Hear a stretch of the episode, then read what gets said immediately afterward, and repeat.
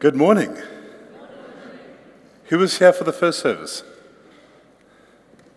Ah, the faithful. The faithful. I apologize for having to go through two of me, but uh, I did get an upgrade. Paul said I did it right the first service, so I can get a, a, a full water. I got a little cup the first service that I had to get myself, so that's always a good sign. God really is good, guys. Do you know that?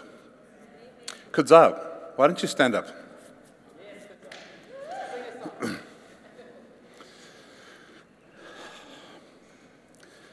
I'm very aware of, of the significance that rests over your life. Every time I see you, I feel the Holy Spirit arrests me, and, and, and I, I, I see that this banner over your life of, of significance. And uh, even as, as you listen to the preach today, I think you're going to begin to put together threads that the Father has been weaving in your life when you've fought seasons and it looked like everything was coming apart and there was no future for you. But the Father had you in His hand. And, and I pray that this morning, as you listen to the word, you begin to put together the threads, how God has been dealing with you and, and putting you together and putting your heart back into a place so that for the next season, there's going to be a profound outworking and it's going to surprise you, Kudzai, as you see the favor of God. You're going to walk into places and walk into seasons that you're not going to understand. You're going to get home and you're going to be thinking, flip, how did this happen? How did I get here? And it's already started to happen, but it's going to be more than and more than and more than. So why don't, church, why don't we just reach out our hands and just, this is a daughter of the house, and we, we Father, we just want to agree with what you're doing in her life. We think your plan is brilliant, it's amazing, and we just say yes and amen. We agree with heaven over Kudzai's life, and we declare that this next season, she's going to see the threads come together in a beautiful tapestry, and she's going to be amazed at the goodness and the cleverness of God in her life. So we just release grace over her in Jesus' name. Amen. Amen. Yeah. Well, it's wonderful to be here. You know, sharing a, a word is always a, an incredible privilege. It's not, uh, I mean, I always joke about preparing late the morning before or, or whatever and whatnot, but it's, it's not that. There's, there's a sense of, it's not something I take lightly.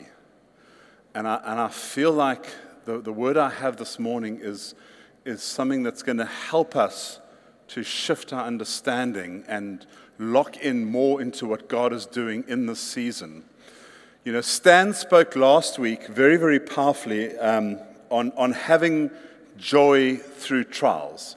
And can I say that, that I think in, in many ways what I'm going to share this morning dovetails into what Stan spoke last week. And uh, I think Stan covered it uh, from the word very, very powerfully. Um, there was some deep theology in his, in his preach. And it would really be worth your while if you didn't, weren't here last week, or even if you were and you, you didn't really uh, notice, pay attention maybe or whatever, get that word and listen to it again because there's some very powerful keys. And when God gives us keys, He always gives us keys to unlock doors. And often the keys he gives us, the theological keys and the revelatory keys, are to unlock doors in our own heart so we can go into another season. And so what we do as Christians, we get sometimes we get so many keys, we're quite blasé about them. And instead of valuing what God gives us and using them to unlock ourselves so we can walk into the next season.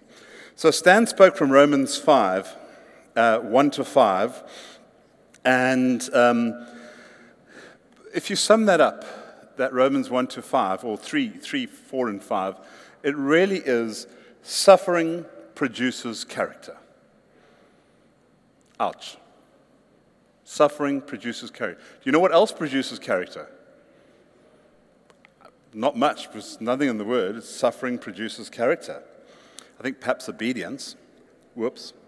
And then if you, um, if you go to 1 James, which is another scripture around the same sort of subject, is trials result in completeness or wholeness. That's really what 1 James is the trials we go through, which James tells us we can count all joy that we go through them. You know, I've often wondered, like, if James, when I speak to you, I'm going to talk to you a little bit about what you said there. It really hasn't worked that well in my life. But the, the, the trials produce wholeness. And so, although the valleys or the trials or the tough times or the, the, the, the seasons where we're in unknown seasons where life isn't happening well, although those are not fun, they're not great, they're not like rah, rah, rah, this is amazing. They are the precious places in our lives. They are, the, they are very, very special places. Almost everything of value and of beauty in our lives was either birthed or refined in the valley seasons. Let me say that again. Everything of value or of beauty was either birthed or refined in the valley season. Nothing of value or beauty in your life has come from the mountaintop seasons. Just doesn't work like that. Or the thing where this is like, oh man, this is amazing. Life is good. The life is good comes out of the valleys done well. Okay. I don't like valleys. I've always, always been a joke that I consider myself a mountain man. I was made for the wide open spaces and the fresh air of the mountains where there's this beautiful view. And so valleys are not my favorite places. In fact, I mean, we have a joke in our household that, that when I get sick, and which is like a valley in a sense, it's like I just like I unravel, you know. I just, get into. A, in fact, Janine, I, have been I was sick for the last three weeks. I had one thing, then another thing, another thing. Janine said I actually caught her ruffling in our safe, and I said, "What are you doing?" She said, "I'm looking for a marriage contract." I said, "Why?" She says, "I'm crossing out in sickness." anyway, no, that's a joke. But for Janine and I, as we look back on our lives, the powerful, beautiful seasons have all been the valleys. I mean, I've loved the mountaintops and I've loved the great times, but the, the key stuff what happened in the valleys. I mean, I, I do remember uh, Catherine sitting over there when she was, I think, about a year old. Um, we were going through a financially hard time and she got sick. So, risked her off to the doctor. And, and I don't think we had medical aid in those days. We just had like a hospital plan. So, you pay for the doctor's fees and then you pay for the medicine, come back, give her a dose up. Next week, still sick. Back off to the doctor. And now we've got absolutely no money, you know. And it's like, oh, flip, scrounge a little bit, empty out the piggy bank, do whatever you can. Look in the car in the ashtray, go back to the doctor um, same thing, more medicine, um, another doctor's fee. I was kind of like, hey, should I pay for this one? Because the first one didn't really work. You know, you think like that when you're under pressure. Pay for the doctor, same thing. By the fourth week, this is now the fourth time, I'm, I'm now desperate. I'm like, you know, we, as a dad or a father, you're sort of supposed to be the provider. It's like, flip, this is just not working. She's still sick. Janine's like, oh, what, what's happening, God? I'm like, oh, God. We're both in this place of like, I mean, there's a hundred emotions all happening at once. You know, I'd like to say we sailed through it with, with uh, you know, just untouched by it, but we, we, attitudes were shocking, angry, mad, all sorts of things, sad. We're like, God, we've got no options. We didn't have food in the house. We're just like, we've got no options. What? And as we're like moaning and feeling sorry for ourselves, it's ding dong, and the doorbell rings, and, and an unexpected visitor comes with like heaps and heaps of groceries and a meal for the night. You know what I mean? Roast chicken, pre done. It was just like amazing. So, so what I'm trying to say is, is that although that was a horrible, horrible season, we can look back on that season, and you know what I know? My God provides. And you can't learn that on a mountaintop. You have to learn that when you've got no other options, and then you really, really know. You see, because your convictions and what you think is faith is only wishful thinking until it's been tried out and tested. You know what I mean? I can think I've got a whole lot of things until I've got to pay a price for them. Then suddenly it's like, oh. And now I know, and Janine knows, and we go through more tough times, but we know our God provides. Yeah, it doesn't mean it makes it easy, and it doesn't mean it just means you're able to press on because you know that you know that you know. So in the valleys, beautiful things happen.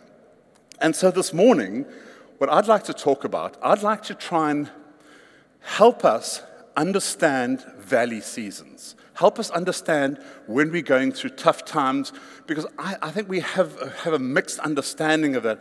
And when you don't understand something, you can get yourself into trouble. If you don't understand theology, you can come up with some weird ideas. You know what I mean? So, understanding brings capacity to have faith in the season, capacity to have joy in the season.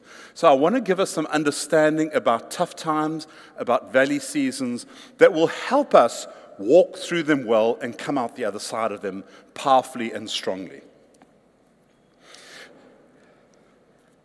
See, when you understand what is actually going down in the season that you're in, you can cooperate with that season. Have You ever thought of that? So when you know what God is doing and what Holy Spirit is doing in your life, then you can say, ah, let me cooperate with you. And you can come through the season well. When you don't know, for all you could be doing, you could be fighting what God is wanting to do. So that's what I want to do. If I can get us to understand to reframe, to understand a little bit more about what our valley season is and how it implicates our lives, that would have been my job done. Jan, I just want to apologize about my small notebook. Jan had a comment about my small notebook, but like I said, times are tough, you've got to economize. So I write one way, then I'll write on the back the other way to save paper. Okay, so I've got three parts to this preach. First part, I'm just going to talk a little bit about the valleys, so we just get a, a little bit of an understanding of them. Then I'm going to talk about what not to do in the valleys. Like I said this earlier on, that is the part that I can speak with authority on. I've done all the things you shouldn't do, and it hasn't worked well for me. So I have profound authority and depth to speak into that area. And then the third area, which is going to be me stepping out in faith, I'm going to talk about what we should be doing in the valleys. That's the one I'm still trying to, to master. And every now and again, just when I think I've got it, I hit a little bit of a wobble. Okay. So, point number one the valleys or the winters of our lives are an absolute necessity. Full stop. In the natural, you need winters. A winter precedes a summer. Full stop. You need it, you need it, you need it. It's not an optional extra. It's not a thing you go through because you've been a bad boy. The valleys are there. They are, um, if you look in the natural, each season has its purpose. Something happens in the winter, something happens in the spring, something happens in the in the uh, summer and something happens in the autumn. Every season has its purpose.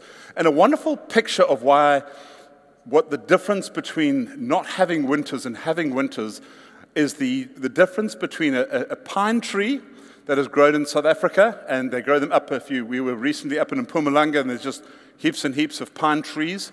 And a South African pine tree grows in about 25 years, and it's fully grown chop the thing down and they're ready to use it for, you know, for pine. And the thing is this because we have such good weather and very little winters, the pine trees grow very quickly. And so when the pine tree is fully grown, there's certain uses that the pine tree can be used for. The wood can be used for. And pine is, South African pine, as you all know, if you're in wood, into woodworking, is not a good wood. It's a, it's a bad wood. I was going to say crappy, but I don't think that's allowed to be said in church, so I take that back. And it's, so it's used for trussels or behind the scenes things. Um, it's, not a, it's not a strong wood, it bends, it's just not, not a great wood. Then, if you go to Northern Europe, the same family of trees grows in Northern Europe. The difference is it takes 70 to 90 years to grow in Europe. Same tree. Difference? Winter. No winter, winter. And the thing is, the, the pine that grows in Northern Europe is a very strong and good wood. You can use for fine furniture, you can use for all sorts of things. Same trees, one's gone through no winters, not useful for much. One has gone through winters and is able to be used for much. So the winters that we go through prepare ourselves for a life to be lived that's worth living. It's very, very important. When you don't go through the winters, you will not be able to sustain the call that rests over your life. And, I, and I, a beautiful picture I had, we were driving a while ago, and they'd burnt a firebreak a couple of weeks before I'd driven past there. And where they'd burnt the firebreak, um, it literally must have been a couple weeks before that it was green. The grass was about this high. It was just green, green, green. You could hardly see the black anymore. It was just underneath that. But right next to it on either side, the grass hadn't been burnt and it was still brown. Hadn't started growing yet. And it was this fascinating picture of when the fire comes through, it kicks off growth, which more than when there's been no fire. It's the same picture happening there. So the winters, the valleys are profoundly necessary. There's a guy, um, a Christian coach, um, he lives in California, a guy called Tony Stoltzfus. And um, he, does, he coaches Christians, Christian leaders and Christians in business, and he's one of the, the, I think, the highest selling coach, author, whatever you want to call it, in America, which will probably be the world. And he wrote a book on the call of a leader. And really, what it was, he looked at the lives of biblical leaders and then also Christian leaders who, from when they got saved until when they walked into what their, their life, their call in life was. And he kind of, what is interesting, he found out that that period was about 25 to 30 years from when you get saved to when you walk into the fullness of your call. And what was amazing was that he had kind of identified four main seasons in your life that you're going to go through. And obviously, all, like all these things, they're never exact because life doesn't happen like that. But that was the general thing that there's four main seasons. But what was of interest to me that between each season, was a valley. And the three key valleys that you have to go through, in a sense, to walk into the fullness of your call. And the first valley was the valley of dependence, where you learn to be dependent on God. You know, when you get saved, like you can do anything. You pray for a parking, bam, you go to parking, life is good. Pray for someone, they get healed, and you're just like, I'm amazing. Absolutely amazing. And suddenly it's like, and you go into this valley of dependence where you suddenly learn that you might be amazing, and you, you are in one sense, but you're amazing because of who He is, not because of who you are. And so your, your, uh, your dependence needs to shift from your capacity and ability to His capacity and ability. And then you come out of that and you plod along and you go along. And then the next one you go through is the valley of wholeness, where you kind of, where God puts you together in a sense, fixes, deals with processes, and some of us can really extend this valley if we want to, if we don't follow the. But there's something of a, of a, of a healing and a wholeness happening. And you come out of that, and then the third valley that you go through is what he calls the valley of identity. And in the valley of identity, it really is this where God disconnects your call and your purpose in life from your identity. You see, if you don't have that disconnect, your call or your purpose will inform your identity. So I will be, I'm Hilton Mandel, I'm a prophet. Or I'm Nick McMillan, I'm a businessman. Or I'm Jan, I carry joy. Or I'm this or I'm that. And we, we connect our call to who we are. And so what will happen when, when, when things get a bit ruffled, we will go to protect our call because that informs our identity. So we will end up in idolatry. I'm no one's going to mess with me being a prophet I'll shoot you down because if I'm not a prophet, then what am I? Well, actually, I'm first and foremost a saint and a son. That's the highest call. The fact that I can prophesy or the fact that I can help people, that's secondary. The most important thing. And that's what happens in that valley of identity is that disconnection. And that's a horrible process. It's like you feel like you're nobody, you're nothing. What am I? As you learn to transfer your identity from what you do to who you are in Him. And so the valleys of our lives are really, really important. Okay. The, the second thing I need to say is for most of us, we have a theology or an understanding of how God works that is not helpful when we enter a valley season. Because what happens is we kind of my life starts to feels like it's falling apart. Finances are drying up. This has happened. Cars broken down. Child's on drugs. I'm like, just none of you? Just checking. Taya? anyway, no, just joking. Private joke. And immediately when I'm in that space, it's like, God, what am I doing wrong? Anyone kind of identify with that? It's like, oh, okay, things aren't going well. There's something that I'm not doing right in my life. And, and that's, that's normal thinking, I think. That's, you know, not far. But if you, if you strip that thinking and you go to the, the underneath of that thinking, that kind of thinking will come from something that rests in this place. If I do the right thing, it will go well with me. And if I do the wrong thing, it will go badly with me.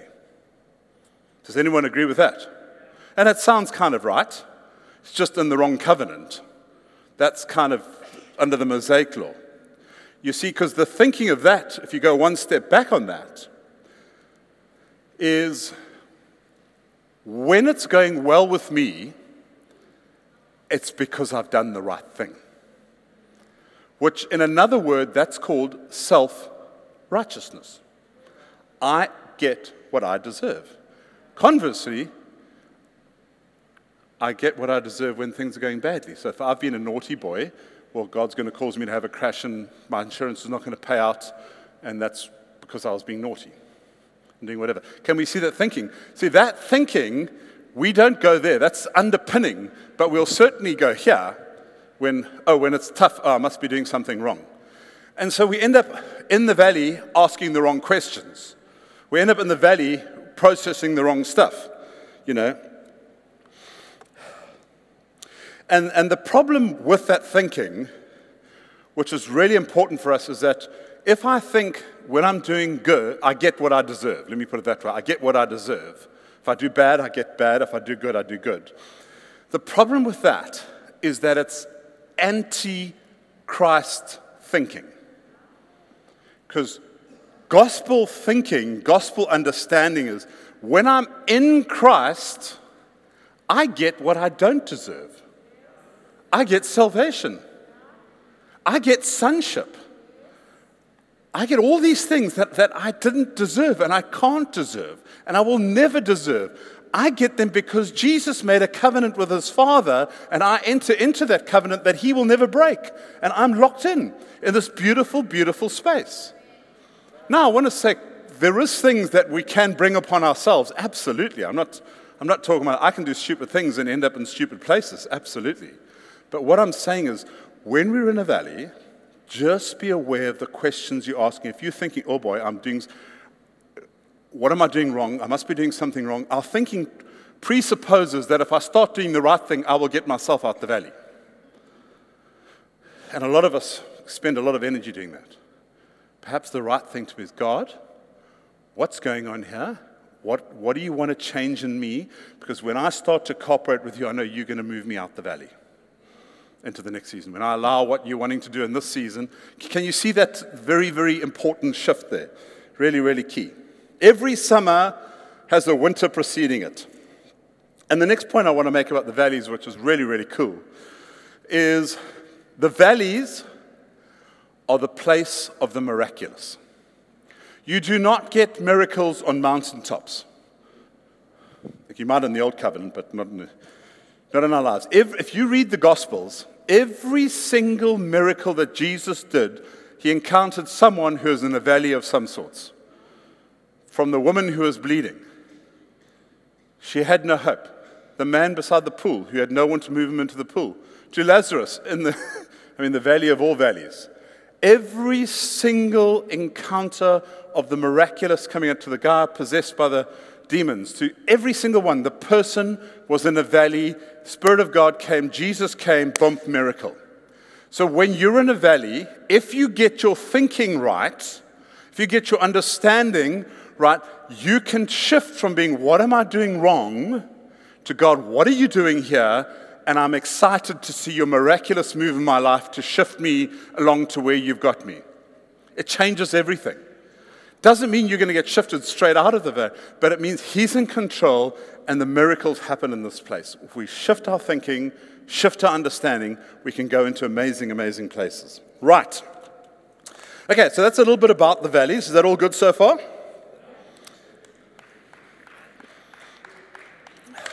Thank you. Thank you. Okay. So I want to talk now, shift a little bit on the things that are, that are not helpful for us to do when we're in the valley season. And as I said, this I speak with authority on. I can guarantee you that what I'm sharing now works and it's true. I've been there, done that, tried it all, all the angles. Look, you know, you know what they say about when you want to do something, uh, get something done easily, get a, put a lazy man in charge because he's always going to find a quicker way to do it. Well, I was that lazy man. I tried every angle to get through this thing, and I'm back to there's only one way through the valley that's, gonna, that's lasting and that's yielding. Okay, so number one, do not do. Do not allow your impatience to rule you. Everything beautiful and everything to do with the kingdom of God, when Jesus or, or the, the scriptures is talking to us, is connected to this ugly word called patience somehow. With patient endurance. Patience, patience, patience, patience, patience, patience. So when you remove yourself from patience and you become without patience, you, you, in a sense, going to disconnect yourself from the kingdom of God. That's just how it is. And when we have impatience in the valley season, what we kind of, we aren't understanding what God is doing in the season and we just want out. And so the choices we make when you have impatience is, I, I want to avoid pain. I'm getting out of here. God, get me out. How do I get out? Quickest way out. So we make choices to avoid pain instead of making choices for the king and his kingdom. Hey, this, this is working. This is shifting something in my life. I need more of this. This is going to be good. It's painful. Ouch. It's sore. I can smell burning flesh, but it's good. Do you know what I mean? Impatience is a killer. A killer, a killer, a killer. Every valley is a proving and a preparation for the next season. So, can I say that your next season is intrinsically linked to the preceding valley? How you walk through that valley will determine how you walk in the next season. Full stop. You will run out of steam, and you can see people who get ahead of themselves and they call it, all, they don't have the character and they haven't walked the valley seasons well, and they don't have the capacity to carry what God has for them in the next season, and it all unravels. Okay. So, point one impatience. Point two hardening our hearts. And can I say, with hardening our hearts, is closing our ears is kind of the same thing in the, in the tough season. Not wanting to hear what God is saying to us. And so what we do, and we, and listen, can I just say, as Christians, we get quite clever. We never will say, I'm not listening to God. We'll rather say something like, oh, God said this. Everyone else saying, no, God said that. No, God said this. And in a way, we, we lock out the purposes of God from working in us because we've hardened our heart and we don't allow Him to change us. It's like, this, this season is not changing me. I'm going to flatten this valley and make it smooth road all the way up to the mountains. I'm not being changed by the season. And we miss the point of the valley. The point of the valley is so that it changes you, it impacts you, it does things to you, it prepares you for the next season. So, how do we, how do we, um, how do we harden our hearts? I think there's three, I mean, there's heaps of ways of hardening our hearts, but there's three things that I really want to want to talk on. The, the first thing I want to talk about is entitlement.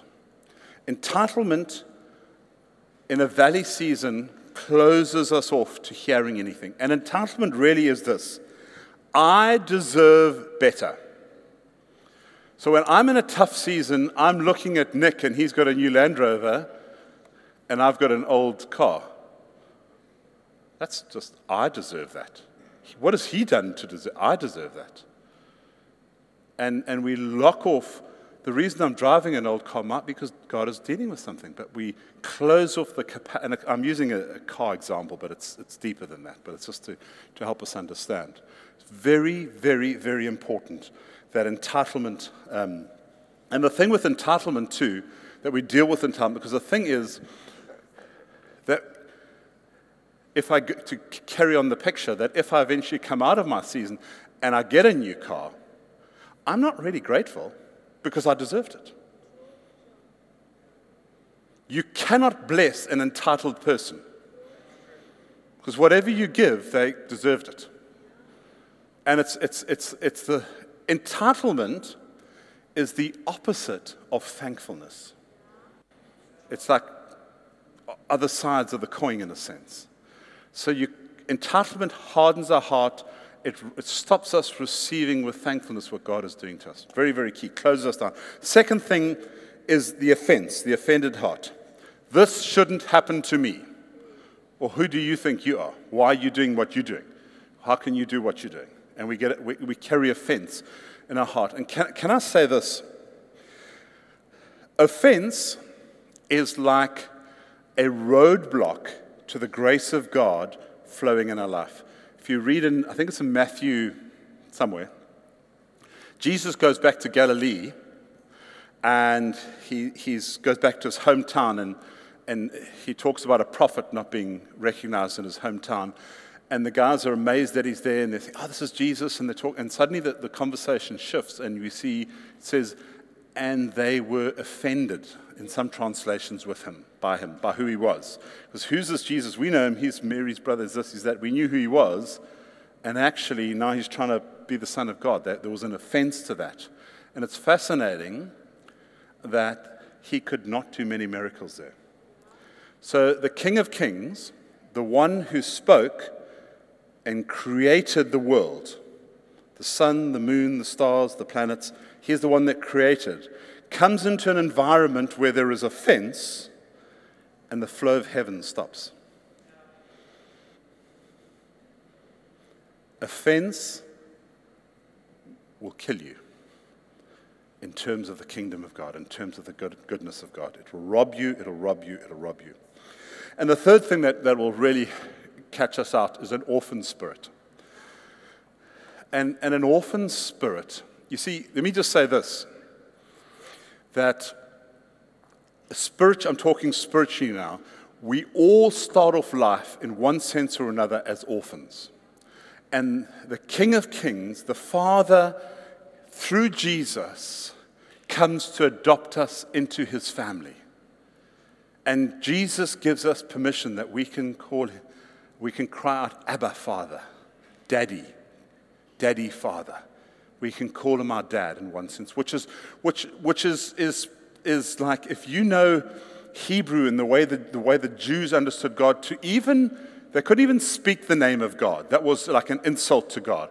And yet, Paul, who, who comes from that, that environment, understands all those things, jumps right over their culture and says, No, you can call him daddy. He's adopted you. It's like that was mind blowing. It was like unbelievable for them. But that's what happens. Now, the point is this when we stay with that orphanness in our heart, we don't let it be dealt with. We don't shift our allegiance from our own capacity to His grace and His inheritance, what He has for us. We stay in the space that I've got to make this happen for myself. I've got to make this life happen for myself and it causes you problems that you can't receive. You lock yourself out from receiving an inheritance that God has for us. And it, so we're in the valley season, and you like as a when you when you haven't dealt with that orphanness in us, which we all carry, we're like trying to get out, trying to get out, trying to make it happen ourselves. And there's something about encountering the King of Kings who wants to be our Father, and is not embarrassed by us, and calls us close and says, Come here, my son. Come, come here. Come here. It's beautiful, beautiful, beautiful. But to do that, we have to let go of a whole lot of things. All the things that we've got for ourselves and built for ourselves and our little mud huts and our this and our that, and let go of all that and come into his presence as a son. So, orphan spirit, that will lock you out. Okay, so how do we do the valley seasons well? I've got a couple points that I want to just share with us. I think are, we're very, very helpful. The first point I want to share is, and it's been my word of this season, is really this word relinquishment. Relinquishment. It's, it's letting go and letting God. Letting go and letting God. Now, I think it's really important that I, that I just want to say this because very often you can say certain things, and depending where people are, they will hear certain things and it'll give them permission to do things that actually the, I wasn't saying. So when I say relinquishing, I'm not talking about saying, okay, God, you're in charge. I'm going to stay at home, watch Netflix on my laptop until you intervene and make this, give, bring me a job. That's not letting go. That's just being lazy and, and silly. Letting go and letting God is letting go of the right to control the outcome. It's not, you still need to steward what God has given you. You still need to, if you're looking for a job, you still need to do everything you need to do, what you know how to do to the best of your ability. But what you're actually saying, you're doing it in a posture, God, I actually can't make anything happen, but I'm going to do the best I can. And in me doing, I'm just going to trust you to come through in this thing. That's what letting go and letting God. It's not letting go of, respond, of, of, of work and saying, I'm just going to do nothing and be lazy. It's not that at all. It's not that at all. In fact, if you go there, you've got other issues you need to process. It's about letting God control the outcome. And it's about saying, you know, God, I'm going to do my share, but I know this is my part, and your part is the outcome. I can't control that, but I can trust you that whatever you've got is good. And you know what the amazing thing is? God's outcome almost never equals what our outcome would be. It's always different, and it always comes through another way, and it's always amazing. But it never happens the way we think it's going to happen. So, relinquishment, really, really important. And I want to say that to understand this relinquishment, there is, there is at least three blueprints for your life. There is three plans Three plans that are set up for your life. I don't know if you know that, but I'm telling you now, there's three plans. So the first plan is the plan that we have for ourselves. You know, I, I, can remember when I was 18, left school, one of my plans was to be a millionaire by the time I was 25. I must say, on the eve of my 21st birthday, I was broker than I was when I was 18. And it was like quite depressing, you know what I mean? Had car payments, had this, had that, had that. But I, and, and if I, if I peel away the layers of my I'm going to be a millionaire by the time I'm 25 and all the other things I had, they, if you take away all the, the layers and you get down to the very core of it, the core really was I'm going to prove that I'm worthy of something. I'm going to show my school friends, my parents, my other friends, some, I'm going to show somebody that I'm worthy. See, because most plans that we make for ourselves are birthed in some measure of deficit. That we need to prove something, so we pursue something. And can I say, just because you think you've got Christian plans, that doesn't equate that I, am going to be the best prophet I can, or the best prophet in in Durban or the, the most respected. That's because I've got Christian words and it's a Christian thingy. That means nothing. It's still covering deficit. It's because I want to be something, because I haven't understood. I'm still an orphan somewhere along the line. I haven't understood that God is, I'm a saint. Number one. So we have these plans that we have for ourselves. And not all of them. Some of us have good plans, but, um, but generally there's a deficit in the plan that we have for ourselves. The second plan that, that there is for your life is actually not, not a blueprint, but I'm saying, but a black print. It's an anti plan, and it's the enemy's plan. And the enemy's plan is this you can have whatever you want as long as it's not what God has for you.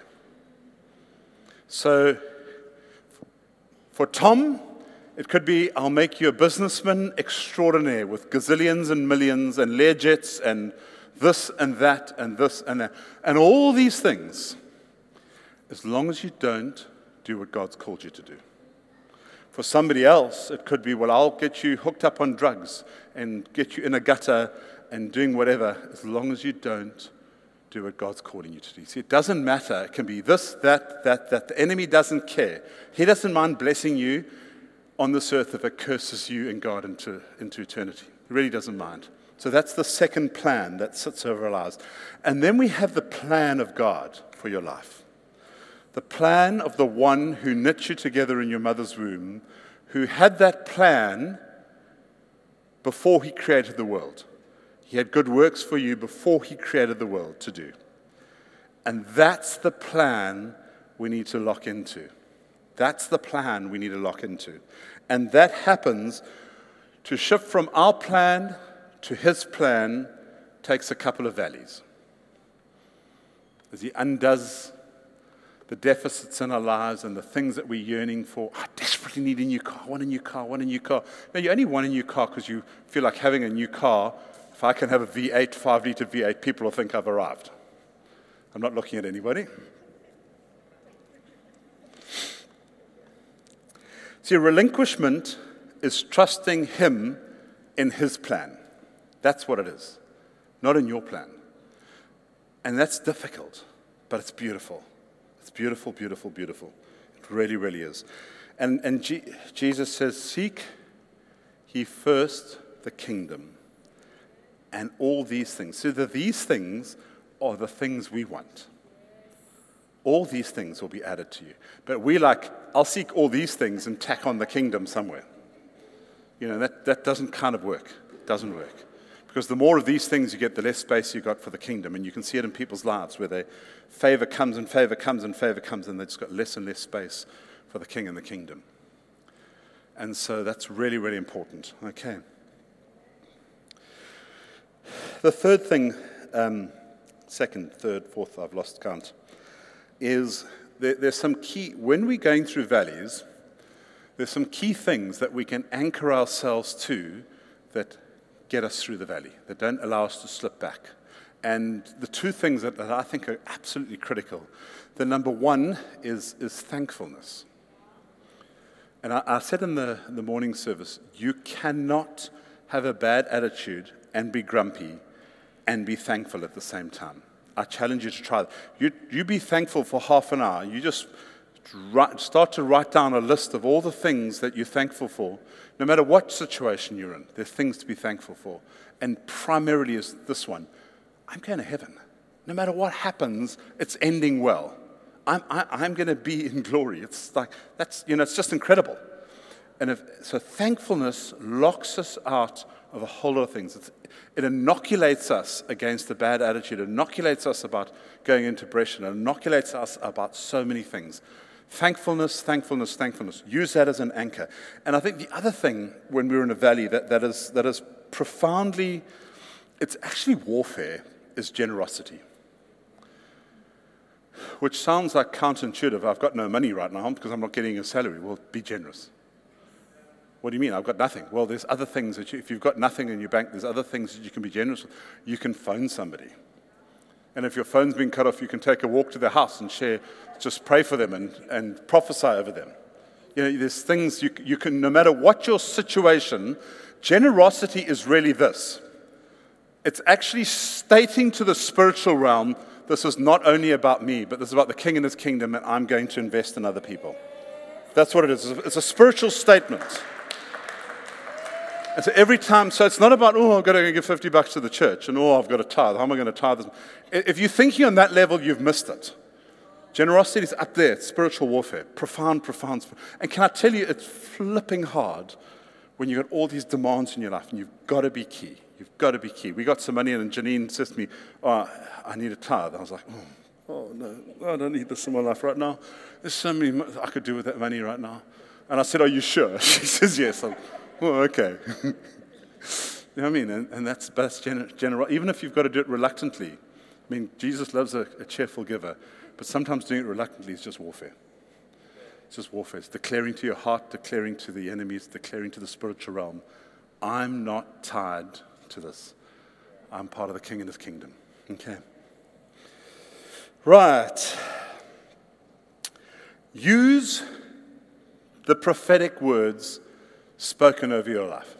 Paul in 1 Timothy 18, he, Paul is writing to Timothy, a spiritual son, and he's saying, Timothy, my son, wage warfare with the prophetic word spoken over your life. Wage warfare with the prophetic word spoken over you. Now, this is a apostolic prophetic house. So, at the very least, you should have some prophetic words. Janine and I have got prophetic words going back 30 years, and we have them written, we have them typed out. Every time someone shares a word, we record it on the phone. Back in those days, we used to record it on a cassette, transcribe it. Janine would type it away, and we put it, put it in our thing. And when times are tough, we go back to those. We go back to those. We go back, and we wage warfare with that. We wage warfare. And, and I want to say, I want to say this. I want to give you permission too. If you do not have prophetic words spoken over yourself, I want to give you permission to seek out somebody in this community who has a prophetic gifting and go to them and say, Please pray for me. Please pray for me. Please pray for me. I want to, I want to just do something. If you operate in the prophetic, and I know who you are, I want you to stand right now. Quickly.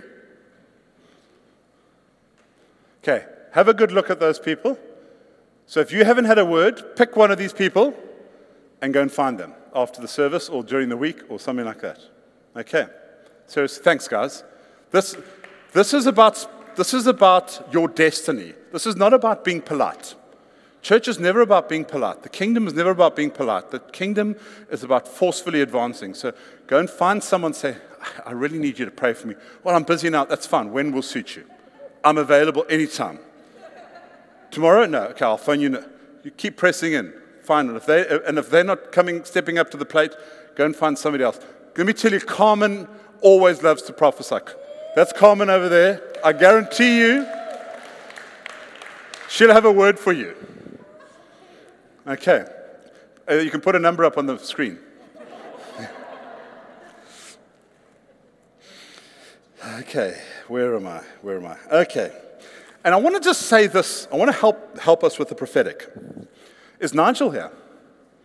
Ah, there he is. Okay. So Nigel's an architect. An architect is like a prophet of buildings. Can you capture the picture? So, an architect, as a prophet will prophesy the future, an architect will design the future and he puts down what is going to be built. So, getting a prophetic word from heaven is like getting blueprints from an architect. And you, wow, this is amazing. I've got this prophetic word. I've got this is what's going to happen. Now, this is the thing. The prophetic sees from here to there. And it paints a picture what the prophet or the prophetess or the person speaking with the prophet sees in the future. It doesn't tell you much about the journey there. So you get this picture. You're going to be an amazing building. 250 stories high. And you, yes, Jesus, I was designed for this. I'm in. And you go to the building site, and all there is is excavation. They've gone down. It's like negative growth. They're digging down. And you think, no, I'm, I'm supposed to be, hey, God, you prophesied I'm going up 250 stories. What, you've gone down 30 stories into the mud here. What's going on? And I just want us to understand that is the valley for the picture that God has for you. And if you don't have the 60, and you'll know it's, rocket, it's not rocket science, but the taller you go, the deeper you got to go until you hit the bedrock, the rock. We all need to hit the rock. Build your house on the rock. Sometimes the rock's through a lot of mud and get down to there. So I just want to help us with the prophetic. So if you get a prophetic word, that says you're about to be a 250 story skyscraper, just say, Jesus, I'm ready for the ride. and lock into some really good friends. so you're about to go down. no, I'm joking. But that, that happens, and it's beautiful. It's beautiful because if we don't go down, we'll get to 35 stories and fall over. I mean, you've seen those pictures on YouTube of the guys building, haven't done the foundations. I mean, Leaning Tower of Pisa is a beautiful picture. If they hadn't put all those things, that thing would have fallen. What was the problem there? No foundations. Bump. So you can choose. You can be Nigel's skyscraper, or you can be the Leaning Tower of Pisa, which you need to be held up by everyone else around you spends their life holding you up because you haven't got the foundations to hold yourself up. Okay, I digress. I digress. Right, right, right. Okay, so in, in the valley, we need to be people of joy. That's, that's it. Kingdom of God is righteousness, peace, joy. So, I mean, if you want to look at that, joy is a third of the kingdom. You know, that's, that's quite amazing. You know, when I'm in the valley, there ain't no kingdom there most of the time, yeah? I need to change something. To change something. And, and I, I, I think one of the keys to understanding having joy in the kingdom, you see, in his presence, there is fullness of joy. In his presence, there is fullness of joy. But what we do in the valley, we, we extract ourselves from the present and we go into the future or we go into the past. Let me explain. Who's ever been in a tough time? Like, I've lost my job. No salary coming at month end. They didn't give me a retrenchment package. I was fired because I was nicking a couple things. I nicked some pens from work or whatever the situation is. Now I'm in a pickle. Then you start to think, oh boy, I've got school fees coming. Oh, I don't know how I'm going to pay that. Or rent. Oh, flip. Okay. This, that. Oh my goodness. In six weeks' time, I'm going to be without a house, kids not at school, and no food I'm going to be homeless on the streets with nothing. Oh, and you start to panic. Now, I know none of you have been there, it's just me, but that we, we go into the future and we partner with fear. And we make scenarios with fear about how this is going to come to crashing and burning down. In the present, in his presence, there is fullness of joy in the future, with fear, he ain't there.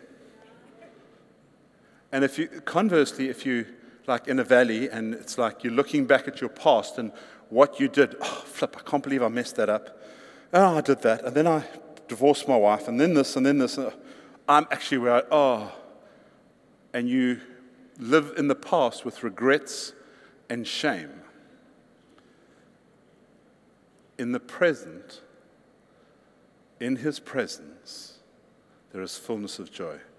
Not in the future, not in the past. And one of the, the battles that we need to do is to keep ourselves in the present. Jesus said, Don't worry about tomorrow. Tomorrow's got quite enough issues of its own. Stay in the present with me right now, and I will lead you where you need to be. Very, very powerful, very, very powerful. And so, what we do, if you think about all the times you've, str- and I mean, listen, can I just say, I'm, I'm, not, I'm not speaking like I've got this thing. I mean, I went through a valley and I was on pills to stay from anti anxiety, pills to sleep at night because I couldn't sleep, pills for this, pill. I was like a wreck, you know. And if I think back to that, that season, I was living in the fear of the future of what was going to happen because I didn't know how it was going to. I had no understanding, and that's what uh, things that happened put me in a position, and I, I, I, didn't have it in my control, and so fear got hold of me, anxiety got hold of me, and the whole thing just came tumbling down. So our work to have faith, because faith is work, is to stay in His presence, in the present, because there is fullness of joy there. In the future, there is chaos and fear. In the past, there is shame. And it's beautiful. It was such a powerful picture because in Genesis 3, when Adam and Eve eat from the fruit, and I, I, was, I, I always joke it's an apple. We know it's not an apple. Well, we don't know it's not an apple. We don't know what it is, but apparently it was most likely a fig, according to, to Jewish rabbis. Anyway, when they ate of that, the father comes looking for them and I want to just read this because it's. And he says, Where are you? And this is what he says We were afraid, I was afraid because I was naked, so I hid. I was afraid because I was naked, so I hid. Can we see I was afraid, fear? Because I was naked, shame, so I hid. Fear and shame have been waging warfare on us to keep us out of the presence of God. That's our warfare. I'm not going to the future to fear. I'm not going to shame. That was dealt with. That's the beautiful thing when we're Christians, that we die to ourselves. So, and, and it's a, there's a legal thing. When you die, all your debts die in your estate. They don't pass on to your family. They don't. They're finished, closed. Everything that you did in the past and even in the present in Christ has no bearing anymore. Our work to have joy in the valleys as we're allowing God to do his thing in us is to stay in the present where, there is, where he is present. In his presence, there is fullness of joy.